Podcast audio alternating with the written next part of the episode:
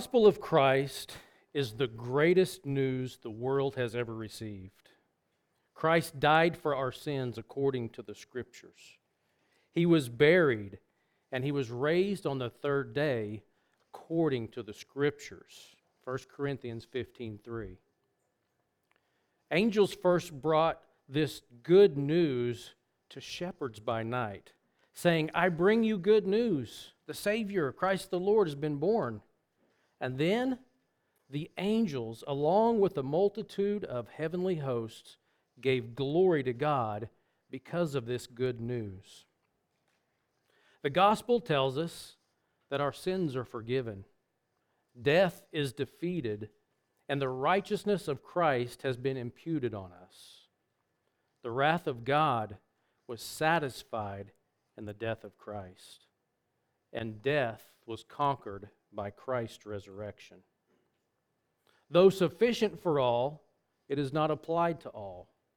Though it is a free gift to those who believe, its cost is great. It, require, it requires radical self denial. Those who receive this gospel must be willing to have a target placed on their back and suffer the opposition of the devil. Those who have received this gift must relinquish everything they have and all they desire for their Master and Lord. Jesus left the glories of heaven to be obedient to his Father, obedient that required suffering to the point of death. So we too must suffer, and in doing so, identify with him in his suffering. The history of the church is stained with the blood of faithful saints, saints who were willing to pay with their very lives the great cost of this gospel. They lived and died worthy of the gospel of Jesus Christ. My goal this morning is to call you to live a life worthy of the gospel of Christ and to show you from Paul's letter to the Philippians how to live by using the examples of Christ, Paul, Timothy, and Epaphroditus. Will you pray with me? Lord, I stand here fully aware that I am completely incapable of doing justice to your holy word. At one time, I was once an enemy of God, deserving your eternal wrath but by your grace I've been granted eternal life, so that I can stand here as one beggar telling another beggar where to find bread. By your Spirit today, please teach us to live lives worthy of the gospel of Christ. Amen. I do not want to spend a lot of time this morning re examining chapter 1. You can go online and listen to that sermon. However, I do want to briefly point back to it to show you Paul's example of living a worthy, uh, living worthy of the gospel of Christ. Last time in chapter one, uh, we learned that Paul was writing this letter from a pro, from a Roman prison. Uh, Paul was thanking God for the Philippians and thanking the Philippians for their concern for him, as well as their faithfulness and prayer for him and their support of him while he was in prison. He reported back to them how his imprisonment was actually best uh, because the gospel was spreading by him being jailed. He goes on to tell them that he knows that if he remains in prison or is set free, that Christ will be magnified. Paul told the Philippian church that for him to live is Christ and to die is gain, and that he was torn between seeing Jesus face to face and being with him and of remaining in the flesh and laboring for fruitful gain, all the while knowing that for the time being he would remain in the flesh for the sake of the church. As we look back at chapter 1, we see Paul living worthy of the gospel by his willingness to live or die for the gospel. And later on, we will see him living worthy by counting others more significant than himself. So, chapter 1 ends where we will begin today. Let's look at chapter 1, verses 27 through 30. Only let your manner of life be worthy of the gospel of Christ, so that whether I come and see you or am absent, I may hear of you, that you are standing firm in one spirit, with one mind, striving side by side for the faith of the gospel, and not frightened in anything by your opponents. It is a clear sign to them of their destruction, but for your salvation, and that from God. For it has been granted to you that for the sake of Christ you should not only believe in him, but also suffer for his sake, engaged in the same conflict that you saw I had, and now hear that I still have. Here, Paul is not making a recommendation. He is commanding that the church only let your manner of life be worthy of the gospel. When he says only, he means that they are to live exclusively for the gospel. They are to live distinctive lives, totally different from that of the world. Paul is not giving them any wiggle room here. They are not to be wishy washy in their convictions and lifestyle. They were not given the option to pick and to choose what commandments they will obey. They were to be markedly different and to stand out from the other citizens of the city. The phrase translated here in the ESV, manner of life, is the Greek word politeo. From this word, we get the words politics, citizen, and the word polite. So the apostle is talking here not just about behavior, but also about our citizenship. We Christians are to live as citizens of a heavenly kingdom. In that day, being a Roman citizen came with special rights and privileges, like tax exemptions and a multitude of legal protections. Some were born citizens, while others bought and paid for their citizenship. By the first century, when Paul was writing this letter, Philippi had long been a part of the Roman Empire. The citizens of the uh, city of Philippi were proud of their heritage and gladly and boldly proclaimed, Caesar is Lord. Here, Paul is reminding the church that their citizenship is of another kingdom. They now belong to the kingdom of God. They were citizens of Rome and Philippi for sure. However, their life and their allegiance belong to heaven. So when Paul declares, only let your manner of life be worthy of the gospel, he is saying everything about you, your mind, your spirit, and your body are to stand out as distinct from that of this world. Your conduct, while here in this world, is to reflect your identity in Christ. Like the Philippians, you and I must strive for the faith of the gospel. We must be citizens of God's kingdom and declare that Jesus is Lord. So, how are we and how were the Philippians supposed to do this? Well, Paul gives us three ways. The first way is that we stand firm in one spirit. The Apostle Paul is using military terminology here. Standing firm gives the idea of a soldier's duty in battle. Soldiers were trained to hold their ground in the battle. They were never to cut and run or retreat when the fighting got hard and difficult. He was instead to hold his ground and fight to the death if necessary, never giving up any ground to the enemy. To give way would frustrate the battle plan and inflict harm on his fellow soldiers. Like a soldier, the Christian is never supposed to fight or stand firm alone. We are to stand firm by the power of the Spirit, united with the rest of the church. Secondly, Paul says that we are to be standing firm in one mind. This can also be said to be of one accord or of one soul. Simply put, the believer is not a one man army, but a body. There is no such thing in all of Scripture as Lone Ranger Christians we are to be anchored together as one body with one mind, one heartbeat, one soul for the advancement of the gospel. Next, Paul encourages uh, the believers to strive side by side. The only way for the church in Philippi and for the church today to accomplish this is to spend time together worshiping the Lord.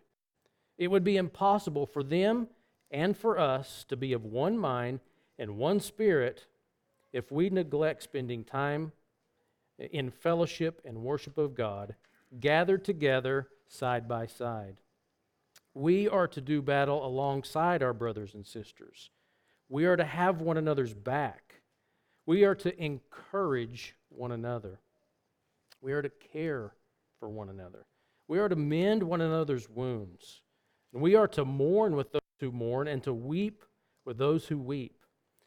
And it is absolutely impossible for us to do this if we are not regularly and consistently meeting and worshiping together. Paul now continues to uh, the use of uh, military terminology by saying strive together. This means that the members of the church are to be like soldiers on a unified front. They are to strive together with the same goal obedience to their Lord and helping for one another. We see these one another's, and as the body are to interact the entire Bible. Now, if you're a member of Great Plains Reformed Baptist Church, you are very aware of these one another because you had to agree to them in our church covenant to become a member. Now, I'm going to read our church covenant. And as I do, listen to the one another's that were taken from the scripture and see how we are commanded to live worthy of the gospel of Christ.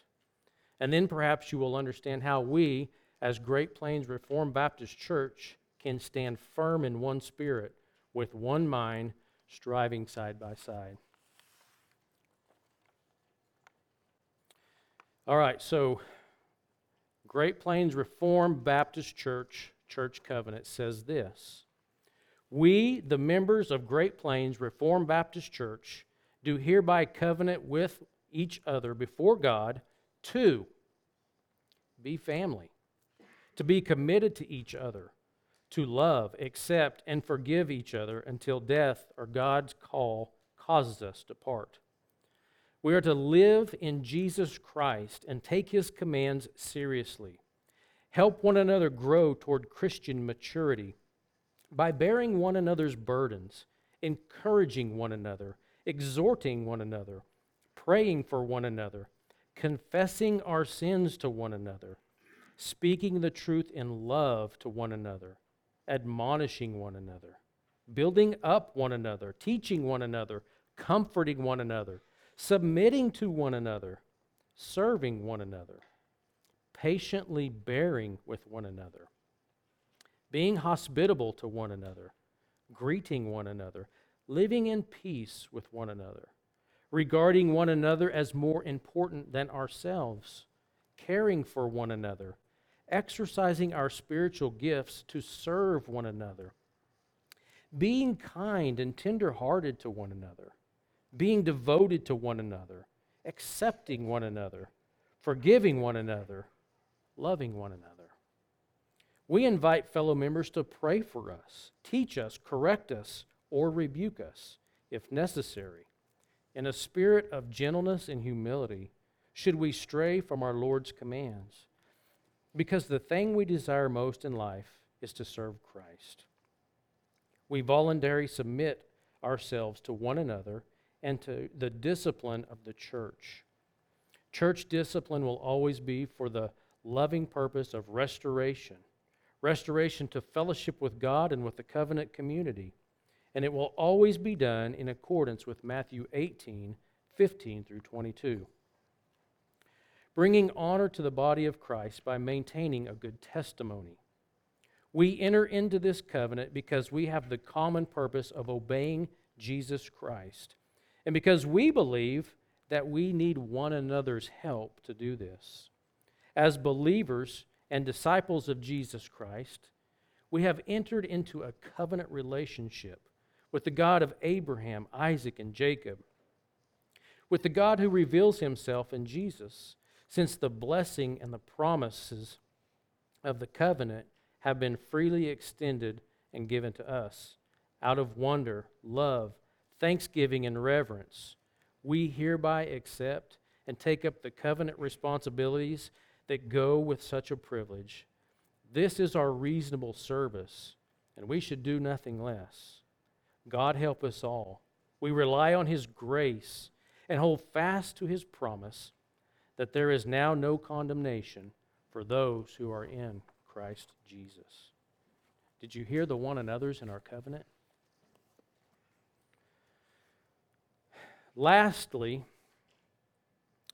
uh, Paul tells the Philippians uh, that to live worthy is to not be frightened by anything, their opponent's threat. When we live united as a body in Christ and by the power of the Spirit, there is no room for fear. Paul said it best back in chapter 1 when he said, To live is Christ, and to die is gain. And now he gives us the signs of worthy living. Not only has God granted you and I the ability to believe in Jesus, but he has also granted you and I the privilege and the ability to suffer for Christ's sake. Not very often do we see suffering as a gift from God. In fact, we usually view suffering as punishment from God. Punishment because we haven't performed well enough to please Him. Too often, we believe that if we will live right, do, the all, do all the right things, then we won't suffer. We wrongly view suffering as coming from a mean and malicious God, when in truth it is a gift from a merciful, loving God. Suffering fulfills the purpose of our salvation. Christ suffered for our sake when he humbled himself and gave himself up for us. He humbled himself to identify with us in our weakness. So now, when we suffer for his sake, we identify with him in his suffering. In suffering well, the gospel of Christ is publicly declared, and God is glorified. And this brings us to chapter 2, verses 1 through 4. So, if there is any encouragement in Christ, any comfort from love, any participation in the Spirit, any effect, complete my joy by being of the same mind, having the same love, being in full accord and of one mind. Do nothing from selfish ambition or conceit, but in humility count others more significant than yourselves. Let each of you look not only to his own interests, but also to the interest of others. Here, Paul shifts gears. After telling the church to stand united and unified against their opponents, he now tells them to stand unified against divisions from within by humbling themselves. But first, Paul reminded the Philippians of God's grace in their lives. Verse 1 says, So if there is any encouragement in Christ, any comfort from love, any participation in the Spirit, any affection, sympathy. The word if used here can also be translated as because or since. So this will be read since there is encouragement in Christ, since there is comfort and love, since there is participation in the Spirit, because there is affection and sympathy. Paul is talking here not or he's talking here about the realities of the Christian life and not just the possibilities. The first reality Paul mentions is encouragement in Christ. The word encouragement means to come alongside another to help them. Our Lord left the glories of heaven in order to come alongside us in our Christian life. By faith, we, like the Philippians, receive comfort from him. This from 2 Corinthians chapter 1, verse 3 through.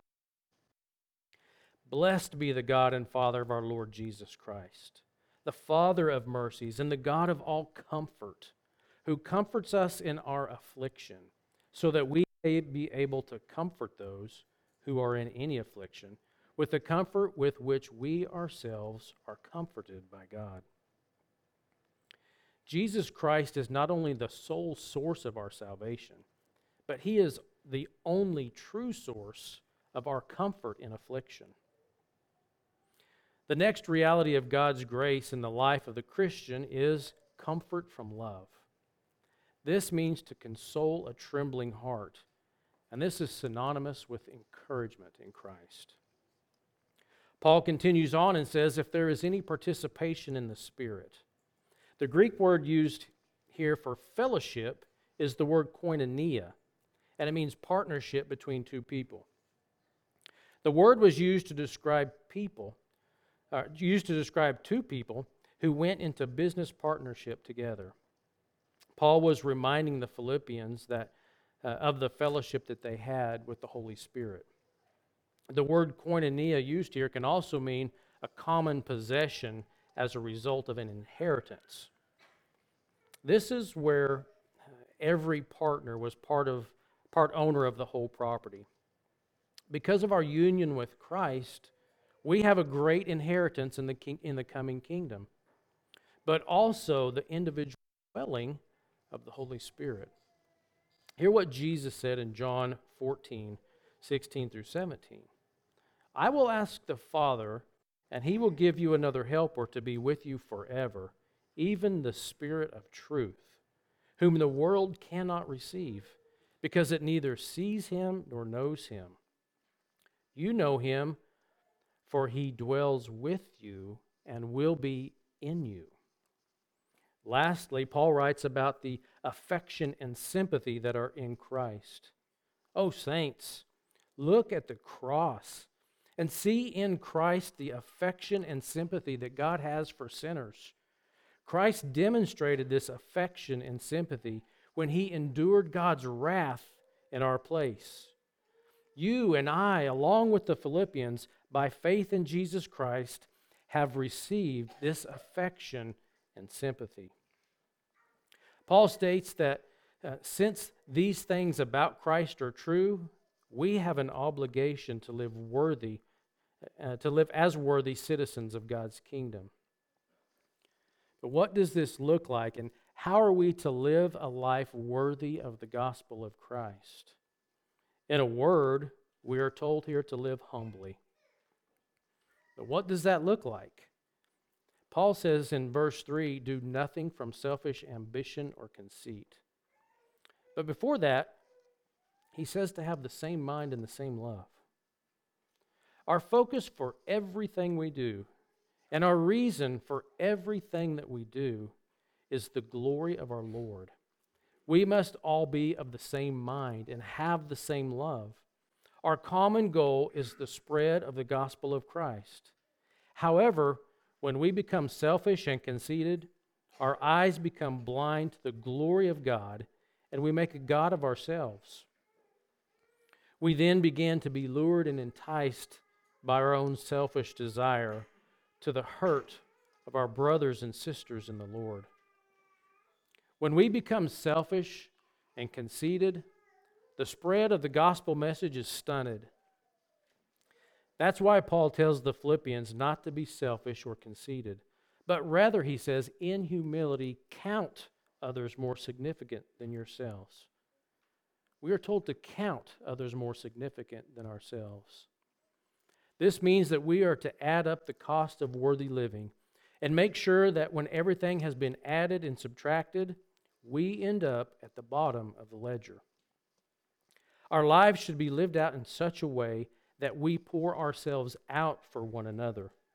We are to love one another by looking out for one another's interests. We Christians should never take advantage of each other. Rather, look for ways to further our brothers and sisters' best interests. Paul was a man who practiced what he preached. We have a great example of him counting others more significant than himself. Uh, turn in your Bible, Bibles to the letter of Philemon. If you get to Hebrews, you're too far. Right before Hebrews.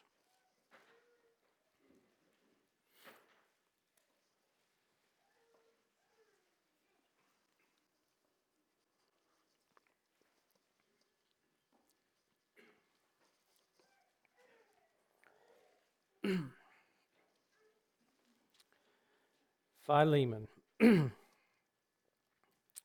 Paul, a prisoner for Christ Jesus, and Timothy, our brother.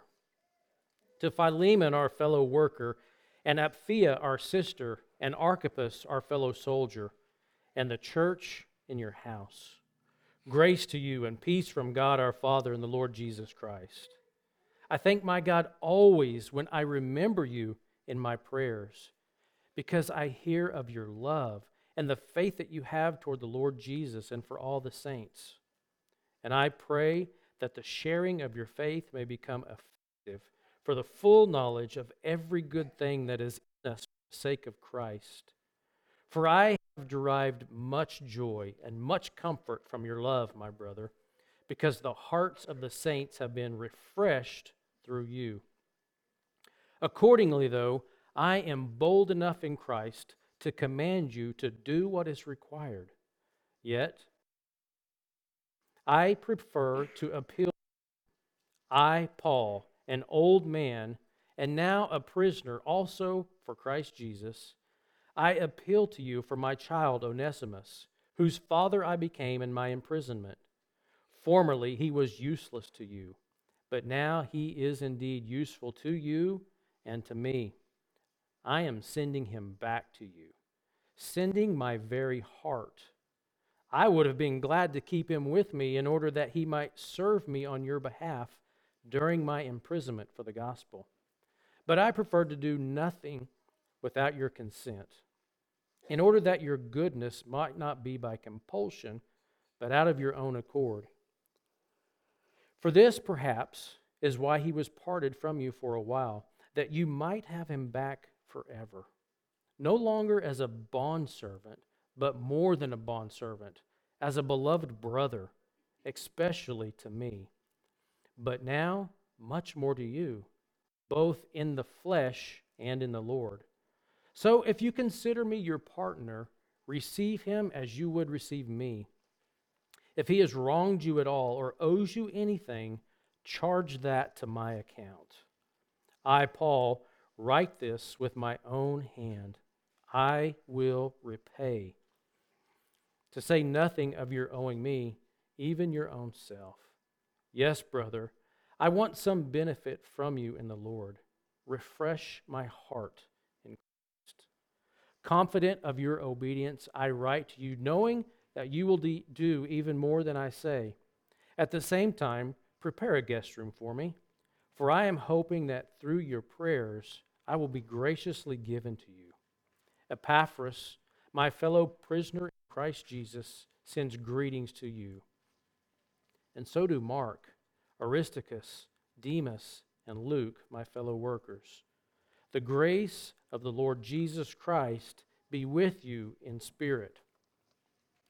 Did you notice this letter how Paul looked out for the interests of these two men and he, how he counted each of them more significant than himself? He supplied a runaway slave with a home and a family, and then he told Philemon to charge it all to him. This is what it looks like to look out for one another's interests and to put ourselves at the bottom of the ledger this is what being a citizen of God's kingdom means. And we have just been shown what it looks like to live worthy of the gospel by the Apostle Paul. But now Paul shows us the supreme example of living worthy for the gospel. Turn back to Philippians chapter 2, be in verses 5 through 11. Have this mind among yourselves which is yours in Christ Jesus, who, though he was in the form of God, did not count equality with God a thing to be grasped, but emptied himself by taking the form of a servant, being born in the likeness of men. And being found in human form, he humbled himself by becoming obedient to the point of death, even death on a cross. Therefore, God has highly exalted him and bestowed on him the name that is above every name, so that at the name of Jesus every knee should bow in heaven and on earth and under the earth, and every tongue confess that Jesus Christ is Lord to the glory of God the Father. Paul is exhorting the Philippians to live worthy by focusing their eyes on Jesus Christ. He tells them to have the mind of Christ. Then he explains to them what he means. Christ did not count equality with God a thing to be grasped.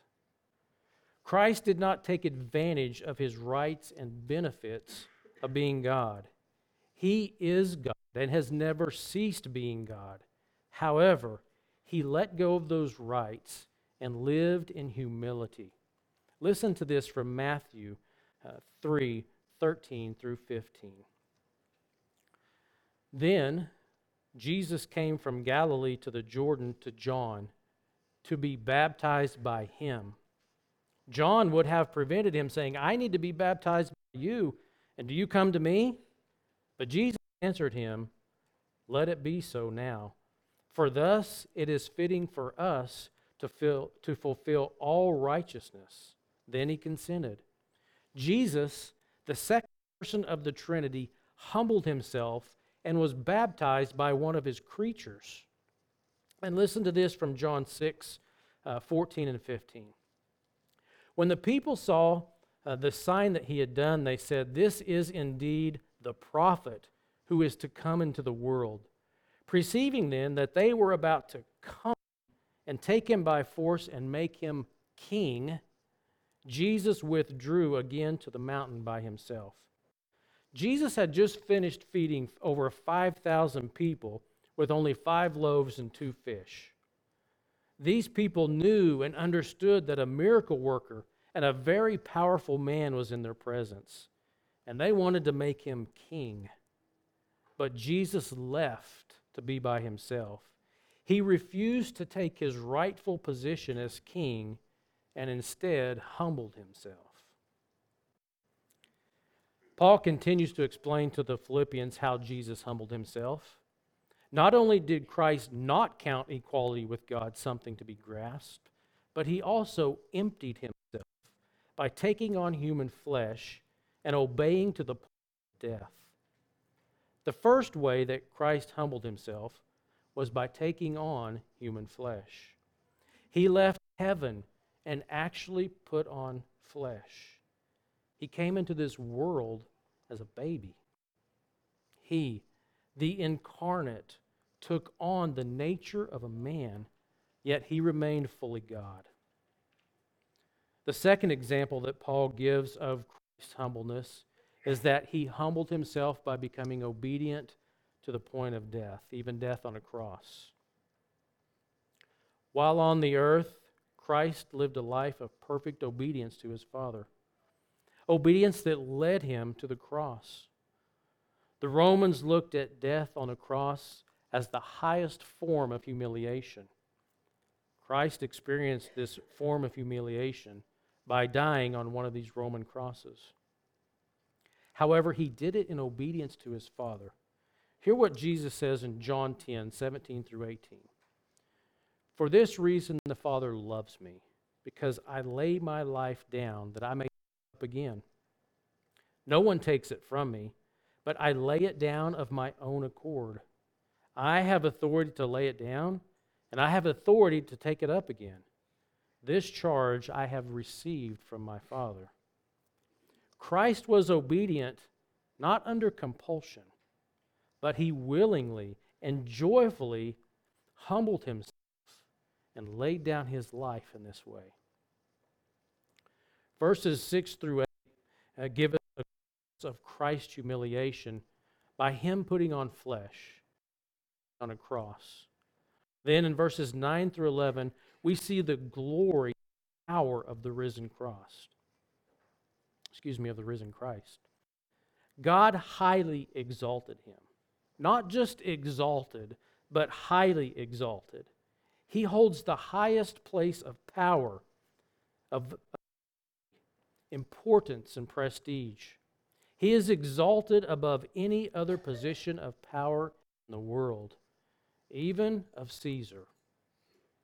His name is above every name, higher than the mayor, higher than the governor, higher than the president, and yes, much higher than Caesar.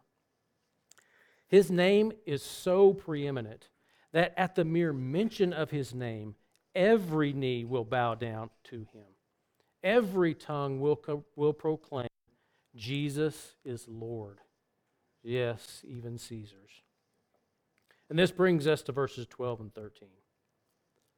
Therefore, my beloved, as you have always obeyed, so now, not only in my presence, but much more in my absence, work out your own salvation with fear and trembling. For it is God who works in you, both to will and to work for his good pleasure.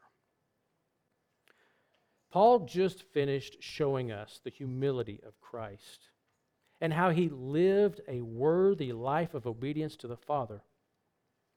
He begins by using the word therefore to point the, to point the Philippians directly back to Christ's life and in light of how they and we are to live. Just as our Lord humbled himself and obeyed, we too must humble ourselves and obey our Lord's commands. We, we demonstrate our obedience by working out our own salvation with fear and trembling. Let me be clear. What Paul is not saying here is that we must work to earn our own personal salvation. Our salvation was purchased by Christ when he humbled himself on a cross. But he is saying that we do have personal responsibility. Listen to this from Steve Lawson. In pursuing obedience, Paul urges the Philippians to work out their salvation. They are commanded to put effort into achieving their salvation. In the Bible, salvation is represented in three ways as past, present, and future. These three designations involving, uh, involve justification, sanctification, and glorification. In justification, believers are saved immediately from the penalty of sin. In sanctification, they are saved progressively from the power and practice of sin. In glorification, they are saved ultimately from the presence of sin. The mention of salvation in this verse points to uh, sanctification in daily Christian living. They were not to work for their salvation, but to work out their salvation. And just how were they to work out their salvation? Flippantly? No. Haphazardly? No. They were to work out their salvation with fear and trembling. That means to be in reverence and awe of their God. We cannot remain passive or dormant. No matter what, no matter your spiritual maturity, you must work hard and spend the time necessary to pursue personal holiness. No longer can you say, let go and let God. You are responsible for your spiritual growth, and you will be held accountable. You are to work out what God has already worked in. Verse 14 Do all things without grumbling or disputing, that you may be blameless and innocent, children of God without blemish, in the midst of a crooked and twisted generation, among whom you shine as lights in the world, holding fast to the word of life, so that in the day of Christ I may be proud that I did not vain or labor in vain even if I am to be poured out as a drink offering upon the sacrificial offering of your faith. I am glad and rejoice with you all. Likewise, you also should be glad and rejoice with me.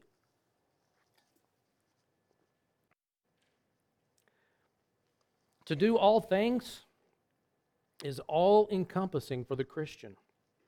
It includes work, home, school, church, marriage, parenting, as well as friendships. Every one of these areas will be difficult at some point. How do I know this?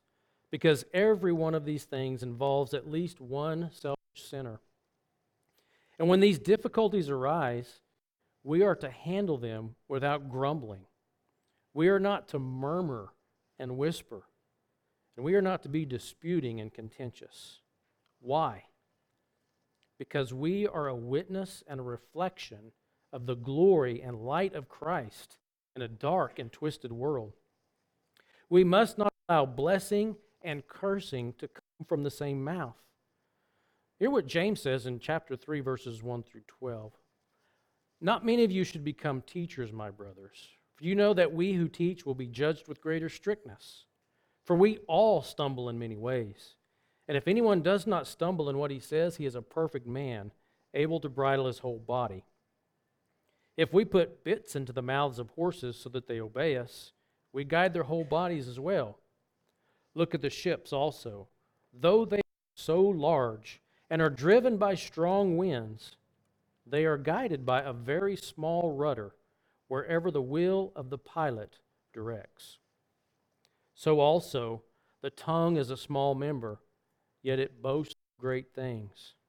How great a forest is set ablaze by such a small fire! And the tongue is a fire, a world of unrighteousness.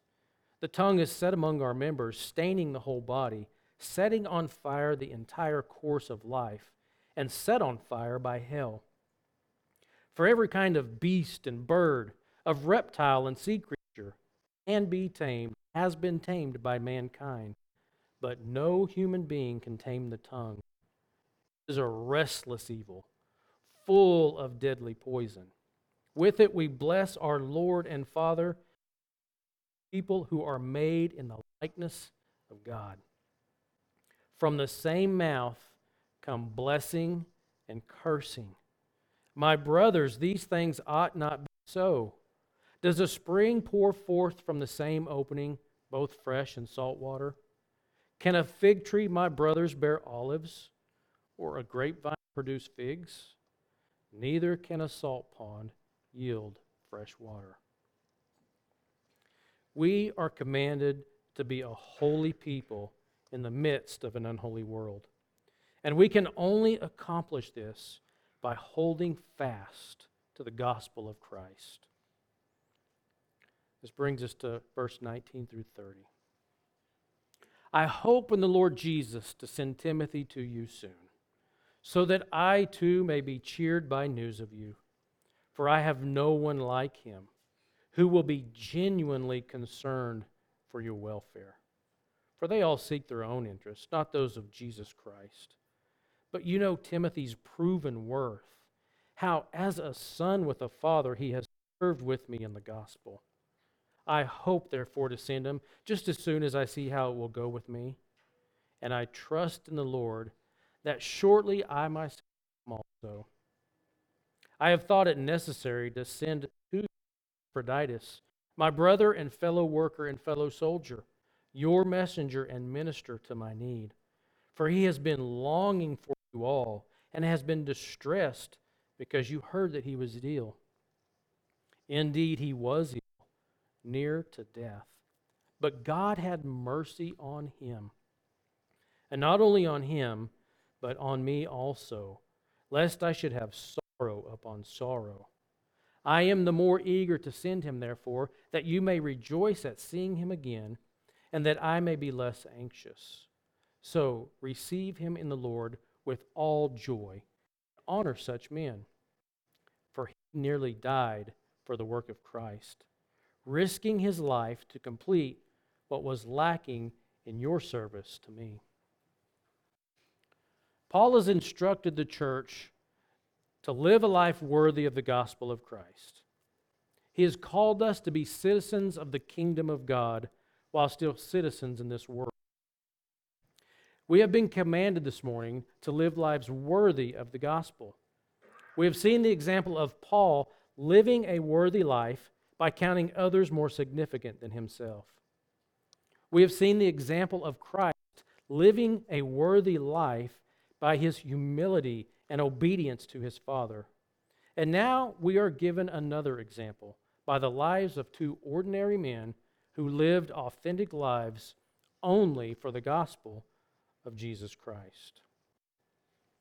Like Paul, Timothy had genuine concern for the welfare of the church in Philippi. In this concern, Paul and Timothy were of one mind and in one love for these people. Timothy had been tested by fire and shown worthy of the kingdom of God. Timothy had stayed the course. He didn't run away as others had when things got hard. He had remained faithful to the Lord by being a faithful son to Paul. Timothy was working out his salvation in service to his Lord and living worthy of the gospel. Next, Paul gives us the example set forth by Epaphroditus. Paul used five words to describe this man brother, worker, soldier, messenger, and minister. These five descriptive words take us back to the military terminology that we saw in chapter 1. Epaphroditus demonstrated for the church what it means to live worthy by standing firm in the face of death, coming alongside others in battle against the opposition of the gospel. Men like Epaphroditus are to be welcomed and honored. Men like Timothy, Epaphroditus, the Apostle Paul, and ultimately Jesus are our examples of only living a life worthy of the gospel of Christ. The command to only let your manner of life be worthy of the gospel was not just for the church in the first century, it is for the church even today. So I ask you, church, how are you doing? Is it your desire to live worthy for the kingdom for which you believe? Is the glorification of Christ and the love of his bride primary goal? Are you working out your own salvation with fear and trembling? Are you putting in the work by praying, studying the Bible, and obeying its commands? Are you pursuing a life worthy of Christ? Let's pray.